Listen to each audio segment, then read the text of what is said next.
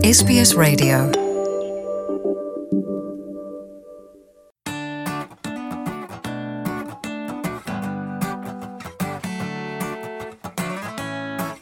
Nais naming kilalanin ang mga tradisyonal na nagmamay-ari ng lupain kung saan binuo at ginawa ang podcast episode na ito. Nagbibigay galang ang SBS Filipino sa Camaragal people ng Guringay Nation at mga nakatatandang miyembro ng kanilang komunidad noon at ngayon. Kinikilala rin namin ang mga traditional owners mula sa lahat ng lupain ng Aboriginal and Torres Strait Islander kung saan naroon ang aming mga tagapakinig.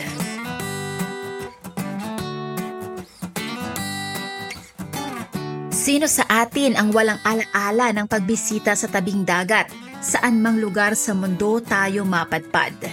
Kahit na hindi ka lumangoy, may kakaibang siglang dala ang simoy ng hangin sa dalampasigan at ang paglalakad sa buhangin. Kumusta? Ito si Annalyn Violata mula sa Australia Explained. Sa pagkakataong ito, pag-uusapan natin ang kultura ng Australia, kaugnay ng mga tabing dagat, at alamin natin ang ilan sa pinakakahangahangang isla sa Australia at kung bakit kinagigiliwan ng marami ang pamumuhay malapit sa mga dalampasigan.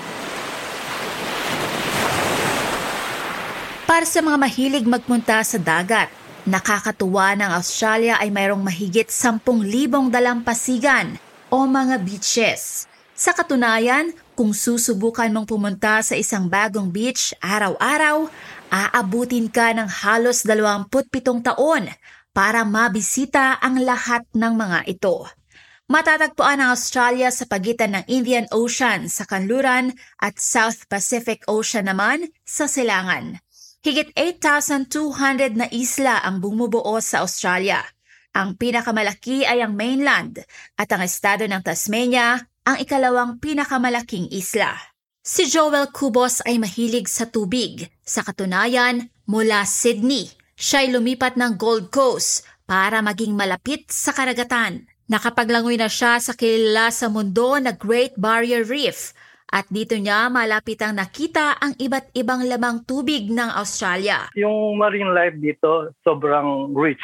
Napakadaming uh, different kind of fishes like siguro around maybe 1,000, 5,000 kind of fishes and 2,000 coral. Yeah, napakadami. Kasi everywhere you go, especially sa Great Barrier Reef, lots of corals and fish, turtles, stingray, sinimo, nakita ko rin doon, and dory, yeah, marami. And sobra, sobrang napakaganda sa Great Barrier Reef. Ang Great Barrier Reef, pinakakilalang dagat sa Australia kasi napakalawak yan eh. From, I think, from Cairns to Fraser Island, ang lawak ng ang haba ng Great Barrier Reef. Malaking pasalamat naman ng mahilig mga isda na si Ray Cruz mula Sydney sa ganda at yaman ng tubig ng Australia.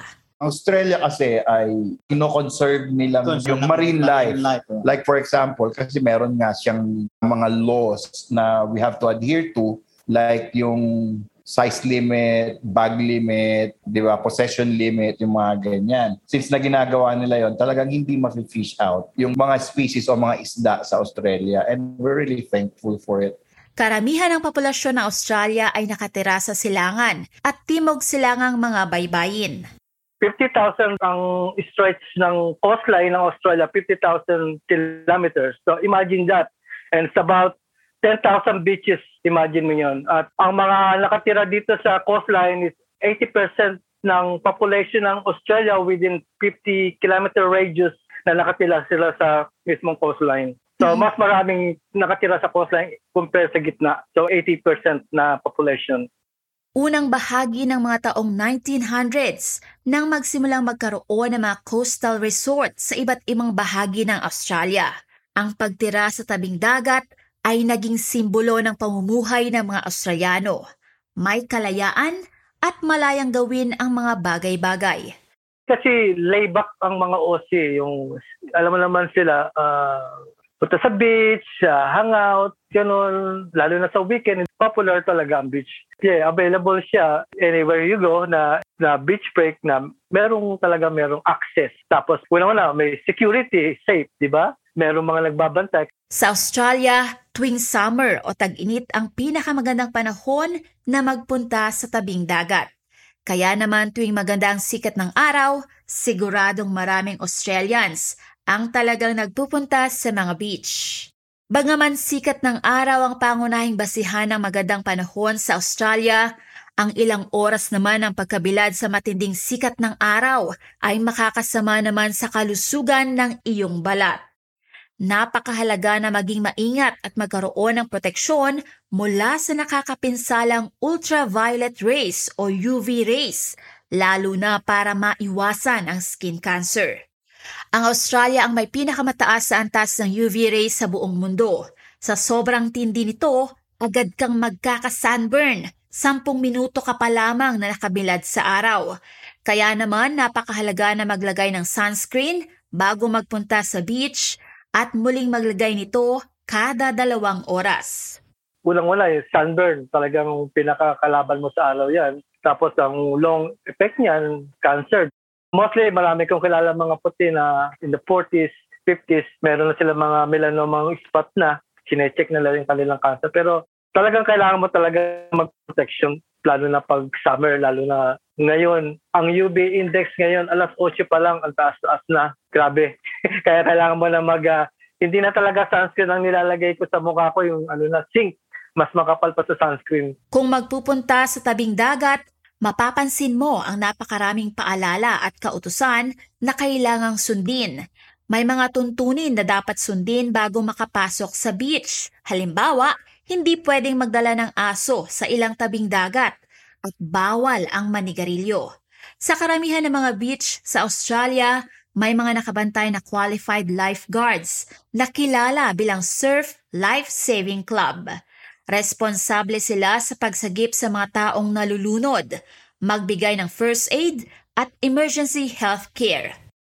Isang organization to ng Australia na sila yung nagbabantay ng mga beaches natin sa I think every town merong mga surf life saving, mga club. Pagkaalam ko ang supply saving dito may hit 150,000 and 85% sa kanila is mga volunteer. Everywhere you go in Australia, kailangan lagi ka doon sa patrol beach. At kung balik mag-swim, huwag dun sa medyo liblib na lugar na walang tao para siguradong safe ka. Karaniwang may mga lifeguards sa mga tabing dagat sa buong Australia dahil kadalasay may malalakas na rip at malalaking alon. Maganda ito para sa surfing, pero maaaring mapanganib din ito. Sobrang sobrang ganda pero sa ilalim meron siyang reef na hindi mo makikita na mahirap tignan. Talaga marunong ko lumangoy at yung mga safety, ang reef siya yung galaw ng dagat na pumapasok siya sa shore tapos lumalabas. Ganun lang naman siya in and out. So, madali mo malaman ang reef kung tititigan mo yung ocean na medyo darker siya, ibig sabihin malalim yon. Kaya karaniwang makakakita ng mga pula at dilaw o red and yellow flags sa halos lahat ng beach sa Australia. Kung maglalangoy ka, kailangan na nasa pagitan ka lamang ng mga red and yellow flags na ito. Sa bawat araw, naiibang lugar ng mga red and yellow flags na ito depende sa kondisyon ng tubig. Importante, safety mo lang yung importante. Kung gusto mo lang mag-swimming, kailangan mag-swim ka sa between the flag, that patrol beach, that doon ka lagi kung gusto lang dapat ang mga swimmers.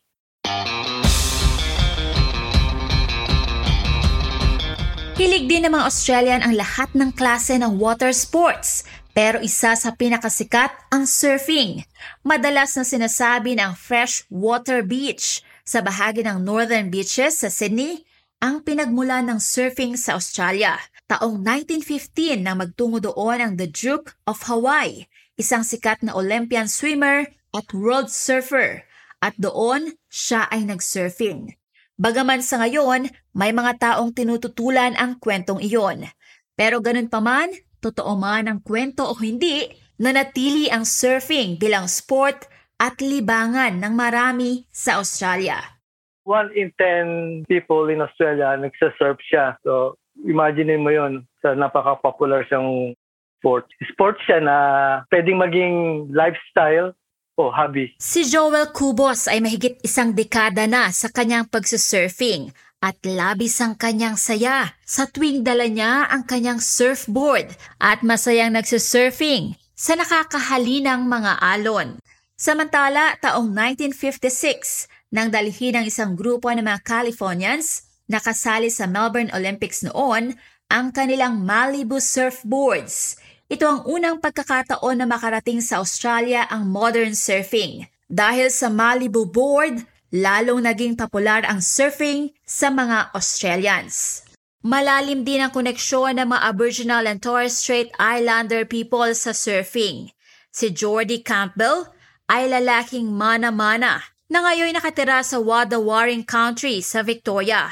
Pinamamahalaan niya ang Indigenous Aquatic Program para sa Surfing Victoria. Isinusulong nila ang malusog na pamumuhay, tiyak na kaligtasan sa tubig, at koneksyon sa komunidad para sa mga kabataang Indigenous. Bata pa lamang ay nagsusurfing na si Jordy at para sa kanya, may nakakapagpagaling na epekto ang karagatan. Surfing as a sport, in my mind, is sort of one of the ultimate ways that you can kind of connect to the ocean. It's a really um, humbling and empowering thing to be able to go out and ride waves and um, enjoy being in the ocean in that way. Ani Jordy, malaking bahagi ng kultura ng mga indigenous people ang karagatan. Nakikita niya ang epekto nito sa mga batang kanyang tinuturuan. On land they might have a bunch of troubles and things going on but as soon as they get in the water you see that just all wash away. The ocean's such a healing place for not only indigenous people but all people for our people our people as indigenous people that we had such a strong connection with the ocean. It was an amazing source of food for us. It was an amazing way that we could transport around the, the place getting in boats and going up the like up the coastline um, there's so many culturally significant places that are part of the coastlines. Water is inherently so much a part of our culture as Indigenous people. One of the things we would do, like when one tribe would meet another tribe, we would welcome the people onto our land. One of the things we'd actually do is sip some water and pass it to them to sip to show that it's safe to drink and we're going to be safe together. Hindi maiiwasan na sa iyong paglalangoy o pagsusurfing, makakakita ka o makakatagpo ng mga hayop sa tubig tulad na lamang ng mga sharks. Sa Australia, ang mga shark ang ikatlong pinakamapanganib na hayop. Bagaman napakaliit lamang ng posibilidad ng pagkamatay dahil sa pang-atake ng mga pating o shark attacks kumpara sa ibang mga bagay. Ayon sa Australian Shark Attack File na ginawa ng Taronga Conservation Society Australia, 0.9% lamang ang antas ng mga namamatay mula sa shark attack. Ibig sabihin, wala pang isang tao kada taon ang namamatay. Bukod pa sa mga bilang na ito, may mga pagsisikap na ginagawa ang mga pamahalang estado sa buong Australia para mabawasan ang mga shark attacks.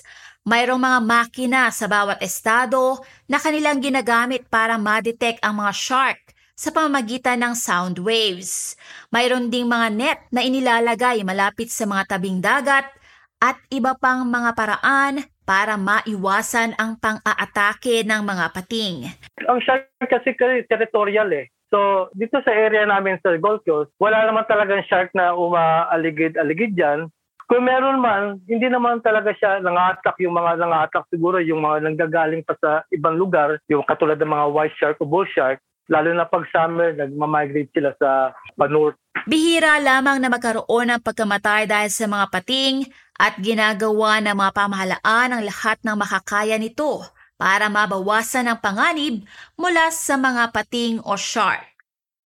Mula sa surfing carnivals at iba't ibang national cultural events hanggang sa pagbabakasyon ng mga pamilya sa mga tabing dagat, ang mga karagatan at dalampasigan o mga beaches sa Australia ay simbolo ng kultura nito at nagbubuklod sa milyong-milyong Australiano saan mang bahagi ng Australia sila naroroon.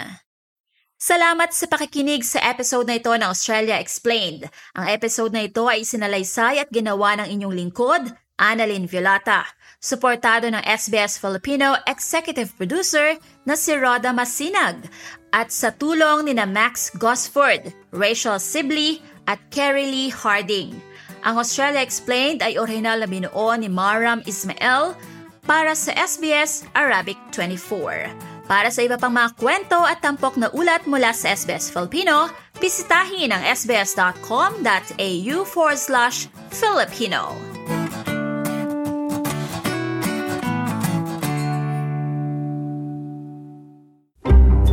Hear more stories in your language by visiting sbs.com.au.